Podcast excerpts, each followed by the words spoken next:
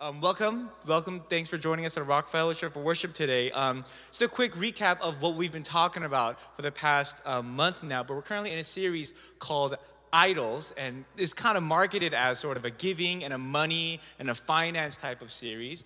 Um, in the past month or so, we've been talking about a few different things. In part one, for a quick recap, we talked about how money money is a tool and how for a lot if when you read the bible and really study it you find that there isn't a real clear the bible doesn't say that money in and of itself is evil or just having money is good. Money is kind of seen as a neutral tool that has dangers and can be dangerous depending on what power we give it but at the end of the day is, is also a blessing that can be given to us from god.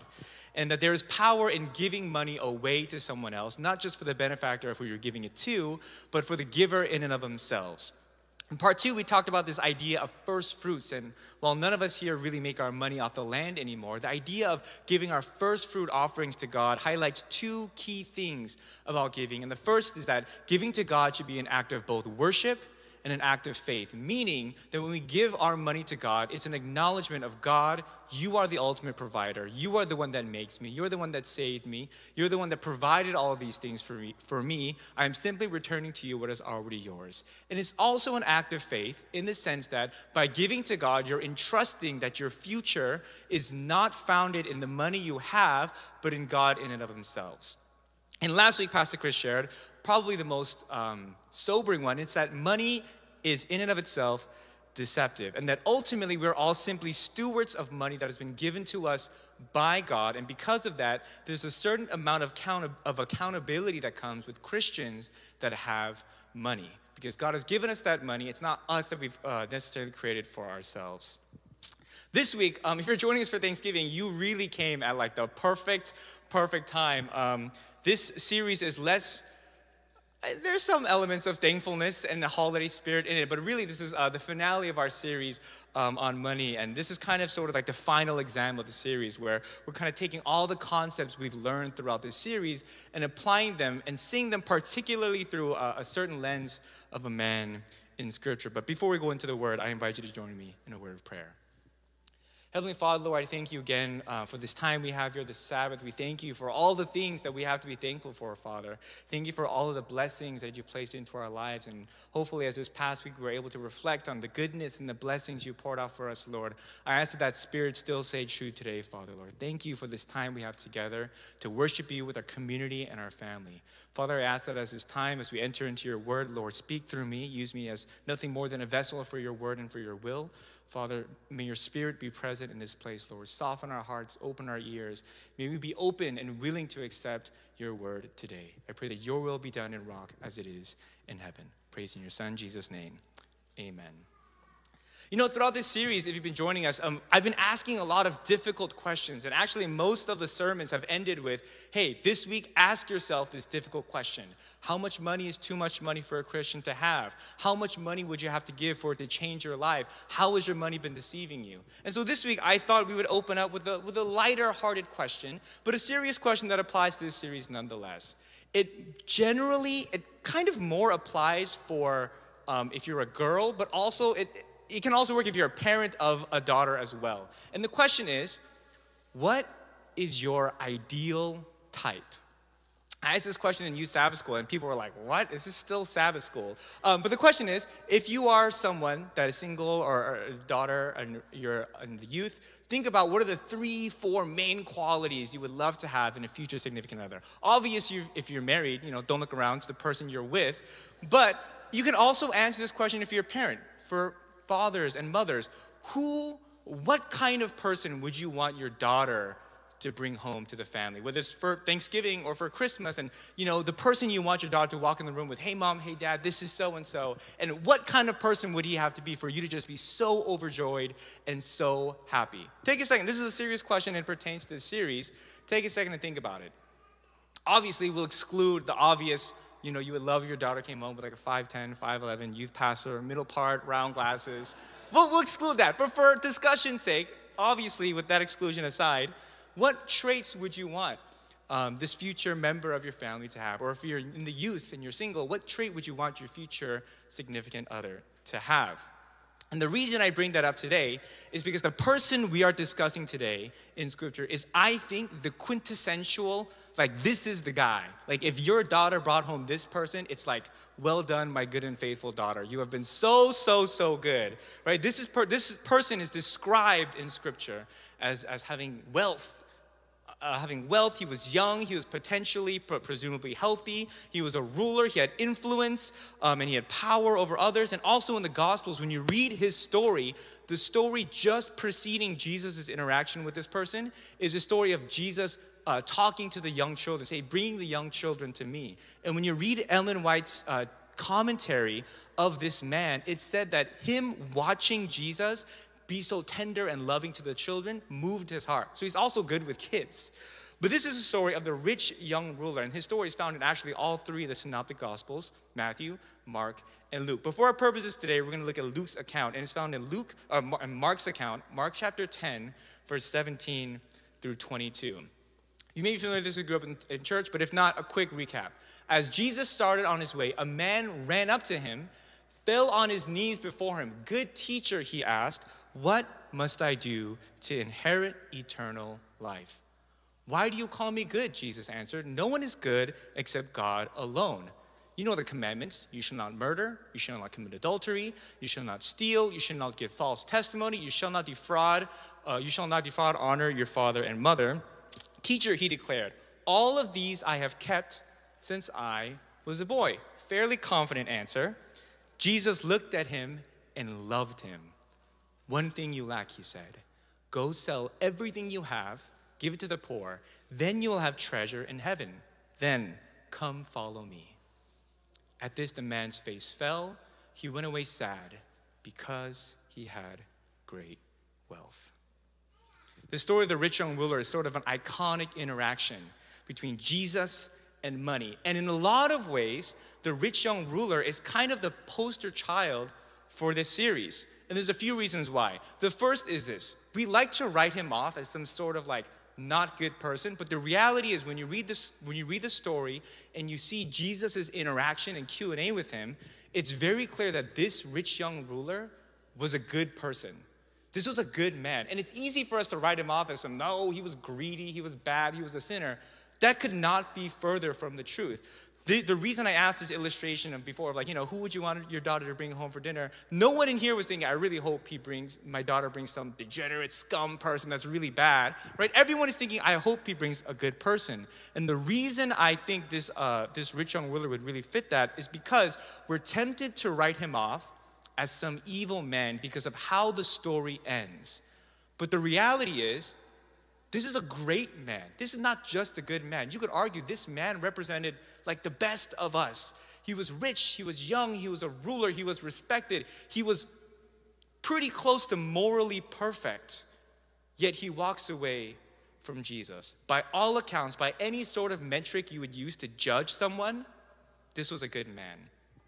And the second reason this man is so relevant to us today into the series is that this was someone whose heart was moved and he wanted to follow Jesus. This is what Desire of Ages says. Ellen White says this in her commentary of the story.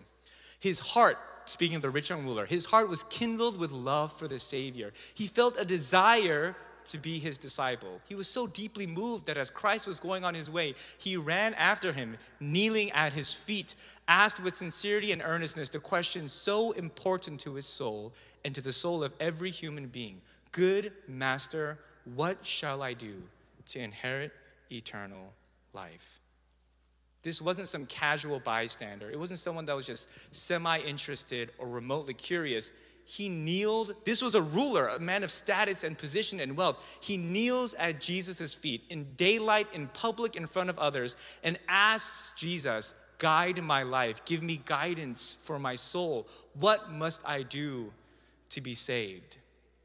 And yet, despite being a good person that wanted to follow Jesus, the rich young ruler ultimately walks away from Jesus with great sorrow.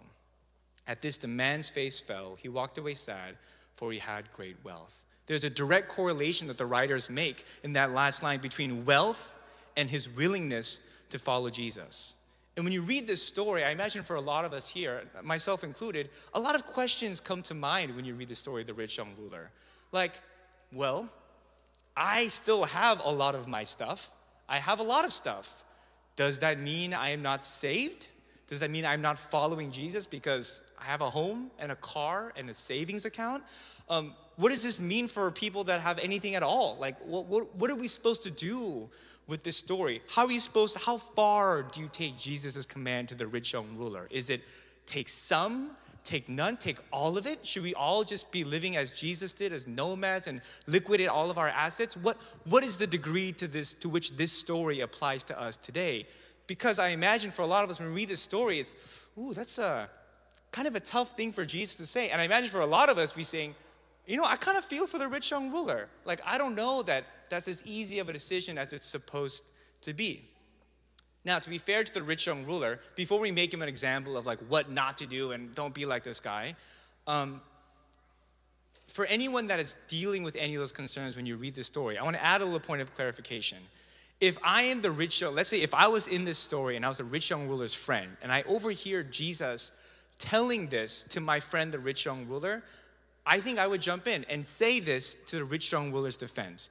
Hey, Jesus, that's not fair because where in scripture does it ever say that getting rid of all of our possessions is a prerequisite to following Jesus?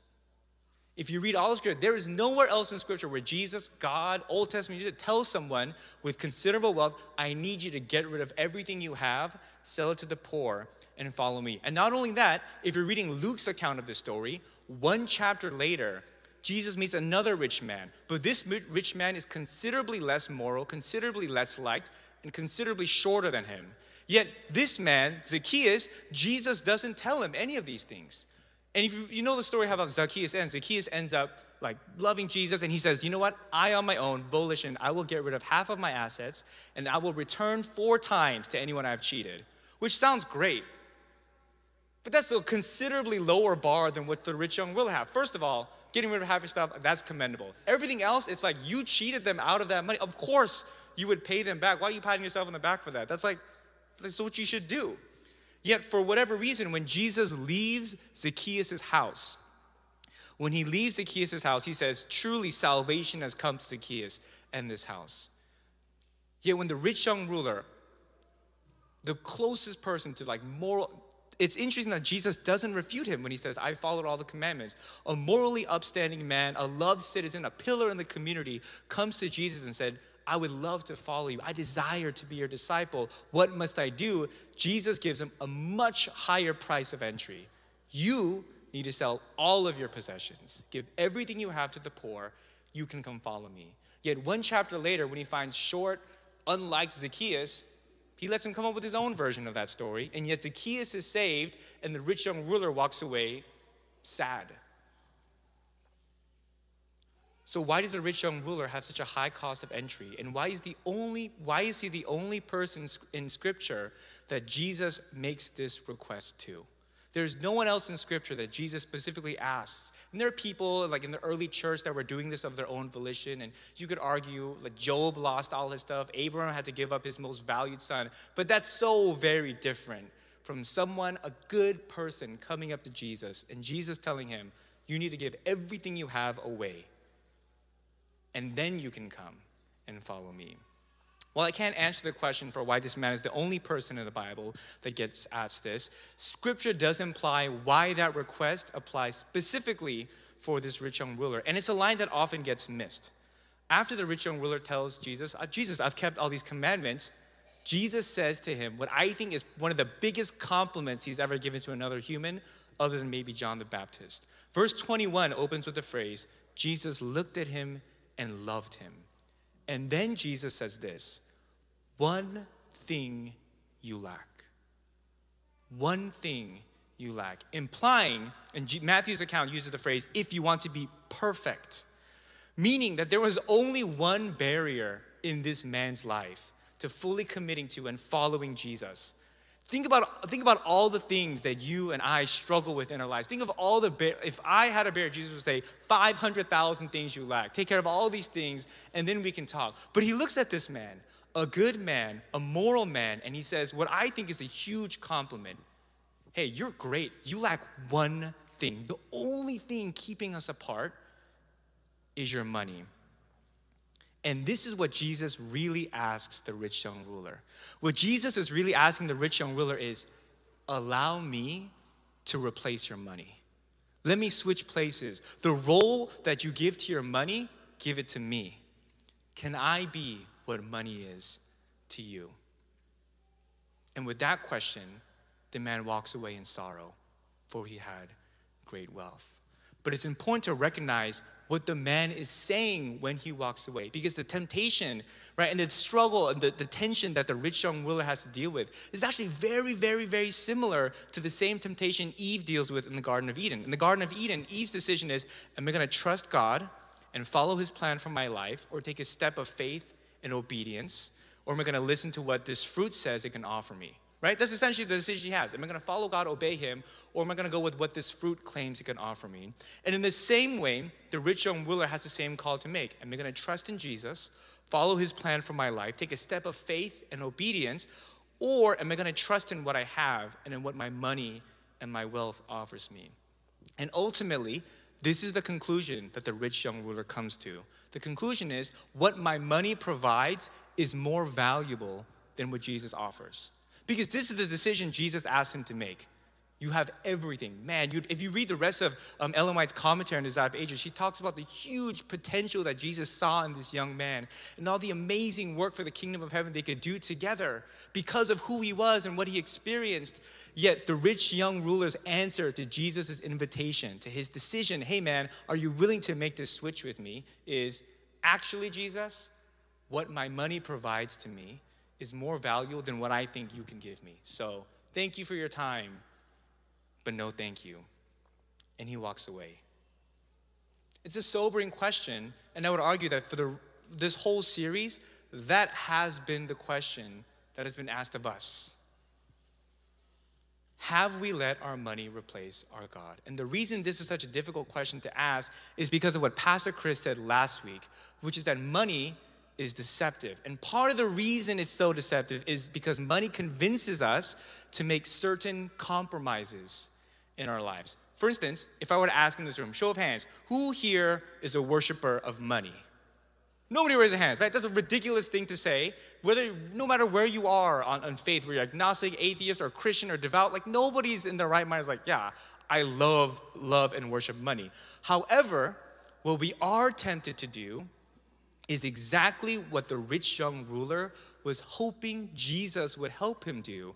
And that is, Jesus, I want to follow you, but can I just squeeze you into what I've already got going on? Can I, can I just add you into my life as a, as a welcome addition? And what Jesus tells the rich young ruler is, no, no, you can't. And he says, I want to be what money is to you, but I cannot compete with your money. And he asked the rich young ruler in that moment to make a choice. No, I cannot just be a welcome addition for you to have your money and me and we can just do life together. For the rich young ruler, the decision that Jesus makes him make is you need to pick one or the other. I'm not going to compete with that. And to be honest, many of us, I think, share similar qualities and similar struggles as the rich young ruler. I think most of us would consider ourselves to be relatively morally good, or at the very least, desire and strive to be morally good. We all desire to have a relationship with Jesus. And for most of us, we have cons- much more means and comforts than this rich young ruler experienced 2,000 years ago. But because of all of that, I think we share that same temptation. And that when it comes to what Jesus asked the rich young ruler, sell all you have, give to the poor, and then come follow me, I think we cringe a little bit at what Jesus asks him. Because if we're being honest, for a lot of us, if we were the rich young ruler, we're not sure if we could pull that trigger and make that happen. If we're being really honest, if Jesus asked us today, hey, liquidate all of your assets, get rid of all of your savings, sell your house, your car, come and follow me, we're not sure if we could do that. And I'm not saying to clarify here, I'm not saying that that's the point of the series, and that's not the end of the sermon, and that's not what we're going to ask you to do. But what I do think is a very real danger for us in modern Christianity is that we attempt to do what Jesus specifically tells the rich young ruler he could not do. And that's we have Jesus and we have money and we have them share the same position in our lives.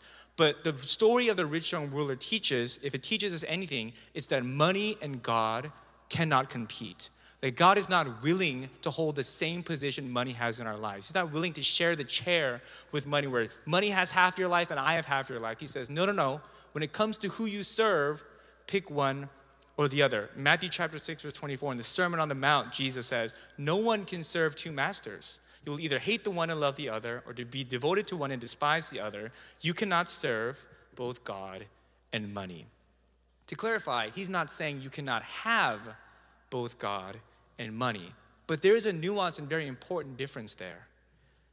And I think the reason Jesus teaches that God and money cannot share the same space, have the same value in our lives, is because it's so easy for God and for money to do the exact same things for us. And when we hold them together, it's really easy for the lines to blur. A very famous psalm that most of us probably know, Psalm chapter 23. David describes his relationship with God in a few different ways as a shepherd, as a provider, a protector, a comforter. And if we're being honest, and we read the story and he leads me beside still waters, he protects me, he guides me, he allows us so that I lack nothing. All these great traits that he views as his um, kind of lens of his relationship with God. Yet, if we're being honest, I think for a lot of us, we could say the same thing about our money that our money leads us and drives us. It gives us a sense of comfort. It's what provides for us. And when we hold on to God is important, money is important, God provides for me, but also money provides for me. Uh, God can comfort me, but also like money is very comforted too. It's easy for those two lines to start to blur together of who is our actual protector? Who is your actual source of comfort? What actually motivates and drives you and makes the decisions in your lives? And I wonder if this struggle of trying to serve and value both God and money, to have our cake and eat it too, and, and feel like, you know, no, no, I feel like I can balance the two in my life and just kind of live in this middle ground. I wonder if that trickles down to the way we influence others in our lives, if that trickles down to the next generation, if that trickles down to our children, even. And I say this not to accuse anyone in particular in this building, um, I, know I'm the youth pastors. If I say that, some people are like, oh, like, what do you know about my kids? Nothing about that at all. But I speak a lot from personal experience, right? I grew up in the household where, where money was tight a lot of the time. Is arguably the, the biggest stress in our family's life. And my big goal in life, I knew, I knew that my big goal in life, especially in my academics pursuits, was to be able to make a lot of money. That was a very kind of ingrained goal in my life growing up. Or to use Korean American Adventist lingo, it was be a doctor but really they meant the same thing. And obviously, this illustration isn't about medical professionals at all, but in a lot of ways, the way I grew up and was raised, there was this underlying drive and direction that was set in part by my parents, but also heavily internalized by myself and my own desires of that when I was older, I needed to be someone that made a lot of money. I had to. There were so many reasons why. And that was the driving force in large part behind my academic success, behind my future career options, behind the decisions that, I, that I made, behind the way that I spent my time, behind the compromises that I would make between God and church and school. And if you were to ask me in high school, hey, be honest, when it comes to your future, what is more important to you? Your relationship with God or making a lot of money? I would have answered, obviously, my relationship with God. But if you looked at the way I lived my life, at what I spent time doing, what I focused on, the decisions that I made for my future, the options I gave myself for my future, I don't think you would be convinced that I was telling the truth. And to be honest, I knew, I knew the right answer is obviously God is more important than money. But if you looked at the way I lived my life, I don't think anyone would have been convinced. And I wonder if those same compromises trickle down to the next generation of believers and leaders and children in our church today. When it comes to our future, when it comes to being an adult and navigating through life, we teach them that you need both God and money. And I think for a lot of us, like God is, yes, God is the ultimate provider. God is the ultimate source of comfort. God is the ultimate leader, the ultimate savior, maker. God is your ultimate identity. But you know, money is the means that God does that through. And God and money really kind of work hand in hand for your life. So it's important that you have both when you grow up. Because the other thing I had to reconcile with is this. As much as I, I knew that that was a goal I needed growing up, and as, as much as that was something, I don't want to put it all on my parents because, to be honest, it, it was a lot of myself as well as much as I had internalized that, what I had to come to terms with was that as I grew older and my mom and parents would start telling me stories about ways that they had seen God work in their lives, the miracles that they had experienced, the providence that God had provided for them, I couldn't help but feel like every time, every story my parents could tell of our family's history, of the things that we went through growing up that I was not aware of, every time they mention a story of God's providence, of experiencing God's power, a story that helped solidify and strengthen their faith, it always stemmed from a lack of something. There was this time in our family where we didn't have the money, we didn't have the means, we couldn't do this, and then God came through and we experienced the power of God. And there was this weird tension that I felt like I had to deal with because, on one hand, I felt like my goal had to be I need to make a lot of money. Partially so that I don't suffer and I don't have those struggles. But every story my mom had told me about these amazing miracles of God came from this sense of we struggled. We, there was something we didn't have, something we needed, and we allowed God to work in through our lives because all we could do was have faith in those moments.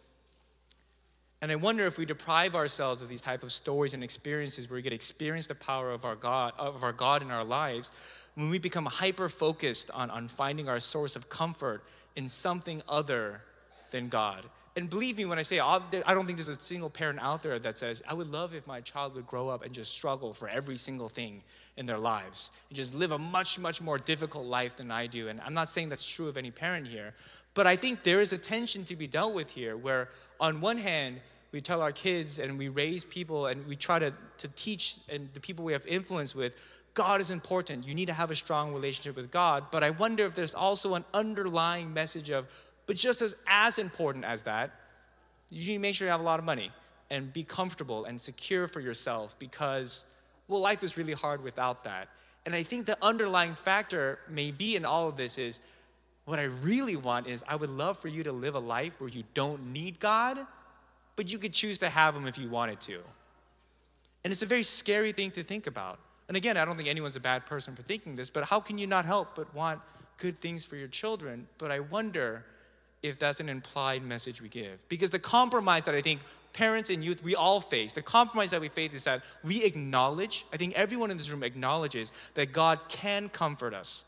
God can provide for us. God can be the source of our goals, our hopes, our dreams, our aspirations. But at the end of the day, we prefer a more tangible source of comfort, a more predictable provider, and a more appealing goal for our lives. And that oftentimes is money and the comfort that it can provide for us. Yes, yes, God can do all of those things, but you know who does it a little bit better and easier? Money. And I think that is precisely the reason why God says, I cannot compete with this force in your life. If the source of your happiness and comfort and the, the, the, driving motivation for your future is money and not me, and you claim to try to have both, listen, it's not both, it's money.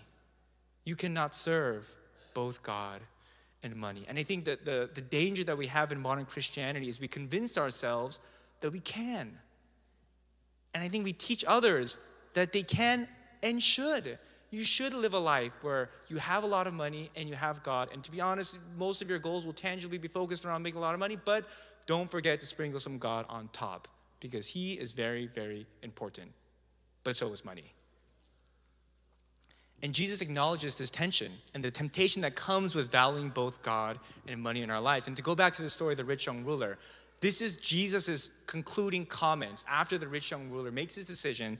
This is what Jesus says. Jesus looked around and said to his disciples, actually, some versions say he said to the rich young ruler, How hard it is for the rich to enter the kingdom of God. The disciples were amazed at his words, but Jesus said again, Children, how hard it is to enter the kingdom of God. It is easier for a camel to go through the eye of a needle than for someone who is rich to enter the kingdom of God.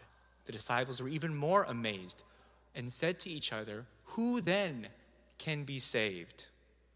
Jesus looked at them and said, With man, this is impossible, but not with God.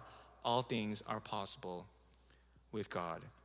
And if anything else, one of the key concluding points of this passage is simply, as Jesus said, that it's very, very, very, very difficult to be a Christian with money. It's very, very difficult because, as we talked about last week, that money is so, so deceptive. And, and, the, and the promise that it nudges is nah you can you can do it. You can have your cake and eat it too have both. But the reality is what jesus seems to be saying here is if you are a follower of christ that has money it's very very difficult because that's a huge responsibility and a huge level of accountability that is imparted on those with considerable means you know, there are a few interpretations of this passage um, that look at the metaphor that Jesus makes. Uh, it is more difficult for a camel to go through the eye of a needle. And one of the more popular theories is called the narrow gate theory. And that gate theory is that Jesus isn't being literal when he says it's harder for a camel with the humps to go through a tiny slit at the top of the needle. What he's saying is, no, no, no, there's actually, um, there was a temple, there was a city gate there's a big one and there's a smaller one, and that's what the eye of the needle references. And for camels to get through this gate, what they had to do is they had to kneel down, kind of shimmy through, and you have to take everything off of the camel, all the cargo that it was carrying, to get through. And that's what Jesus meant. Not that it's impossible, because it's impossible for a camel or anything really to get through the eye of a needle. He's not saying that. What he's saying is it's extremely difficult and inconvenient for someone to do that. Personally, you're not going to like this.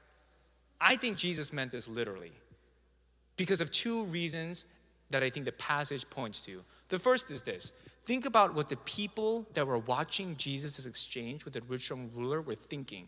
They watched someone who, for all intents and purposes, was the best of the best. Like, this is our man. Like, this is the person where if an alien came and said, Show me the best of humanity, this is him the rich, young ruler with moral perfection. This is the guy. And if he can't make it into the kingdom of God, if he's walking away after Jesus extends an invitation, then who can? And then Jesus' words at the very end, where Jesus himself says, You're right, it is impossible. With man, it is impossible, but with God, nothing is impossible for those of us that desire to have a relationship with God, but also live in a reality where we have means and we have comforts and we have wealth, I think it's important to note that this message and this entire series, really, if we think about it, has been less about your relationship with your money. And to be honest, it's more about you being right with God. Because according to Jesus, it is very, very, very difficult to be a Christian with money. And dare I say, it's impossible to be a faithful Christian with money and not have a surrendered relationship with God because our relationship with Jesus dictates our relationship with money. How you view Jesus in your life, the control that Jesus has over your life, the amount of surrender you give to Jesus in your life will determine how you view money.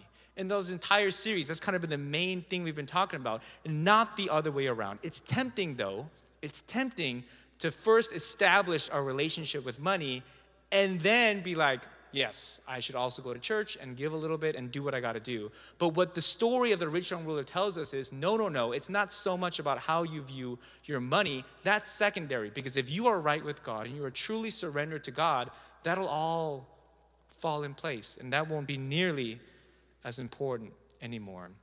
And we're lying to ourselves if we think that we can have complete ownership of, and management of our money, do whatever we want with our money, and also attempt to have a complete and full relationship with Jesus, that just doesn't work.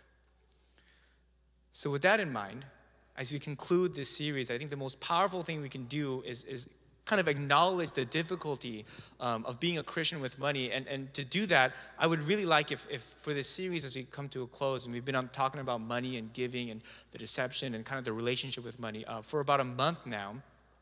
But I want to I want to acknowledge one more character in the story, of the rich young ruler story, as, as we wrap up, and that is everybody else. Right? So there's this interaction happening with, with Jesus and the rich young ruler. And the implication is that there's a relatively large crowd of people watching this interaction take place. And I imagine there were people in that crowd that were like, I, I know this guy. I've seen him on TV, on the magazine. This is the, the super awesome person, right? I imagine people knew, and as they watched this exchange take place, I imagine there were a lot of people that left that day that went home and felt, what just happened? Like, that was crazy. Oh my goodness. I can't believe that happened. Jesus' words were so, so, so powerful. And they went home and they completely forgot about it the next day. My question is how is that person any different from the rich young ruler?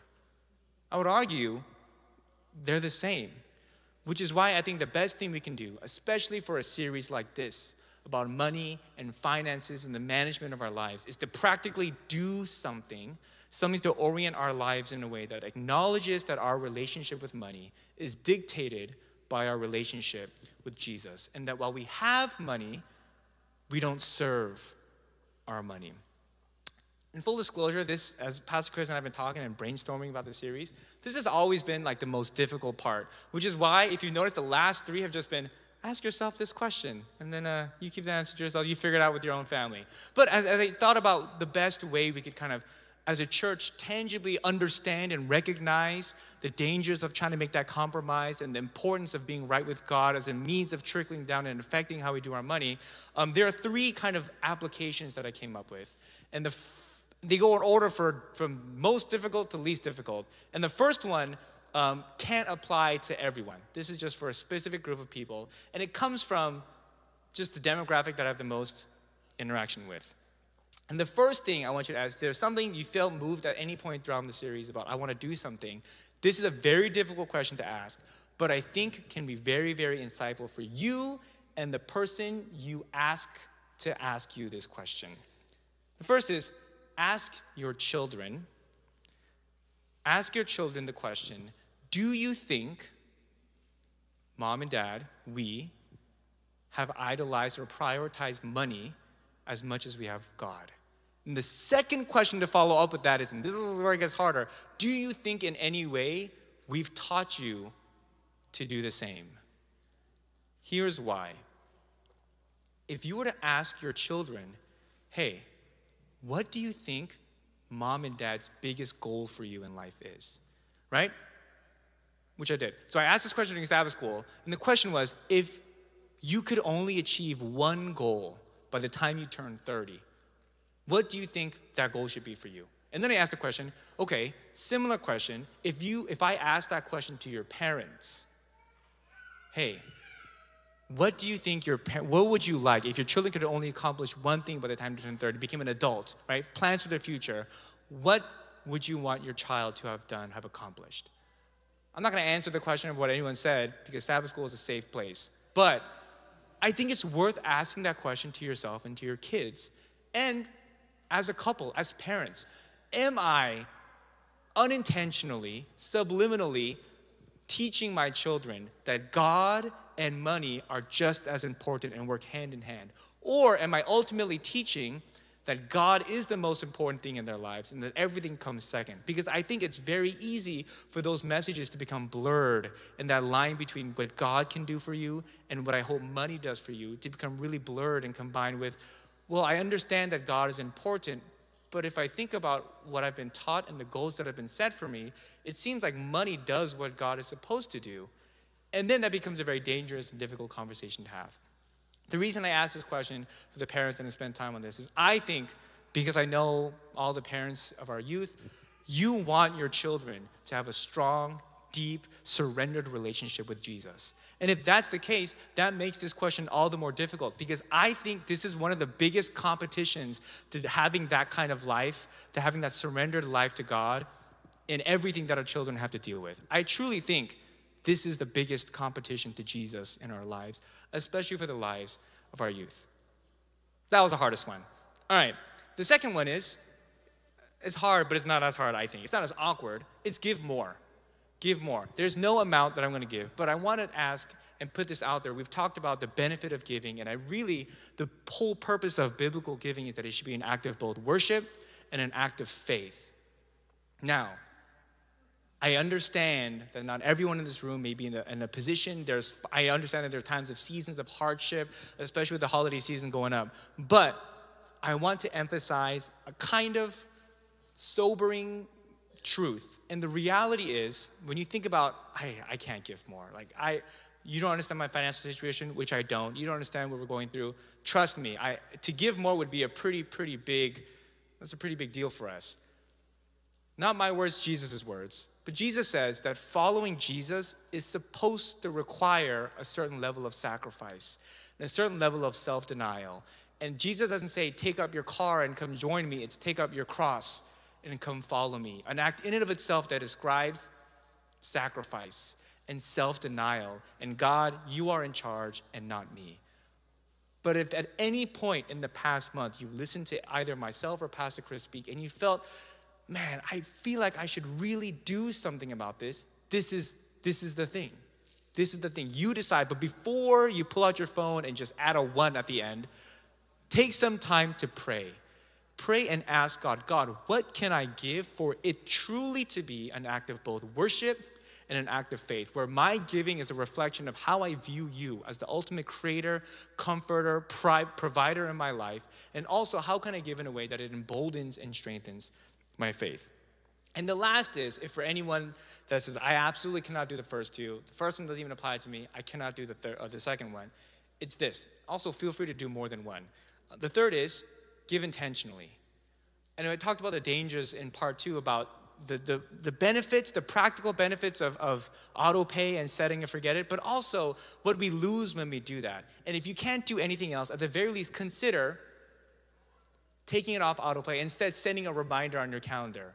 And so that when you do give to God, it's you typing those numbers onto your phone and acknowledging that this money is not just another bill that I'm paying. It's not a, a, tax. It's not a loan repayment. It's money that I'm giving to God as an act of worship. And acknowledging that God, you gave me this money. It's yours. I'm merely a steward. But also, God, I'm giving this to you because I know that even if I don't have this money, this amount, you're still going to take care of me. That I'm in your hands and you are the one that decides my future. Ask your children, give more, give intentionally. I think these are the three things that we can apply in our life to tangibly, as a church, as a community, grow in our understanding of what God wants us to do with our money, but also put money in its place. We've said this several times throughout this series. Yes, it was marketed as a money series, but the title of the series is Idols, which means that the real focus of the series isn't actually about money, it's about our hearts. For as Jesus says, where our heart, where our treasure is, our hearts will be also. And the whole purpose of this series has been asking you that question Is your treasure truly founded in Jesus? Or is it somewhere else? And I think these are three effective tools that we can choose to do in our lives that remind us on a regular basis that our treasure is not found in the number of commas in our bank account, but it's found in the person and the promises of Jesus. Let's pray. Heavenly Father, Lord, I thank you that you are a God that is as great and as wonderful and as patient and as loving as you are, Father. I think I speak for, for every single person in this room when I say this is this is a difficult topic, Father, Lord, and, and we acknowledge as this moment a prayer of confession and repentance. If any of us have felt that we've replaced you or tried to have you share the place of money in our lives, Lord. But I ask and I pray on behalf of everyone here that, Lord, this is not our true desire, Father. Our desire for our lives, our desire for our children's lives and the next generation's lives, our desire for this community is that you are the sole person in our heart, Lord. You are the King of our hearts, Father, that you are God and you are God alone. Father, help us to give us the strength and the courage to make these tangible changes, to acknowledge your place in our lives, that we, that we may grow and surrender more of our lives to you. I pray all these things in your Son, Jesus' powerful name.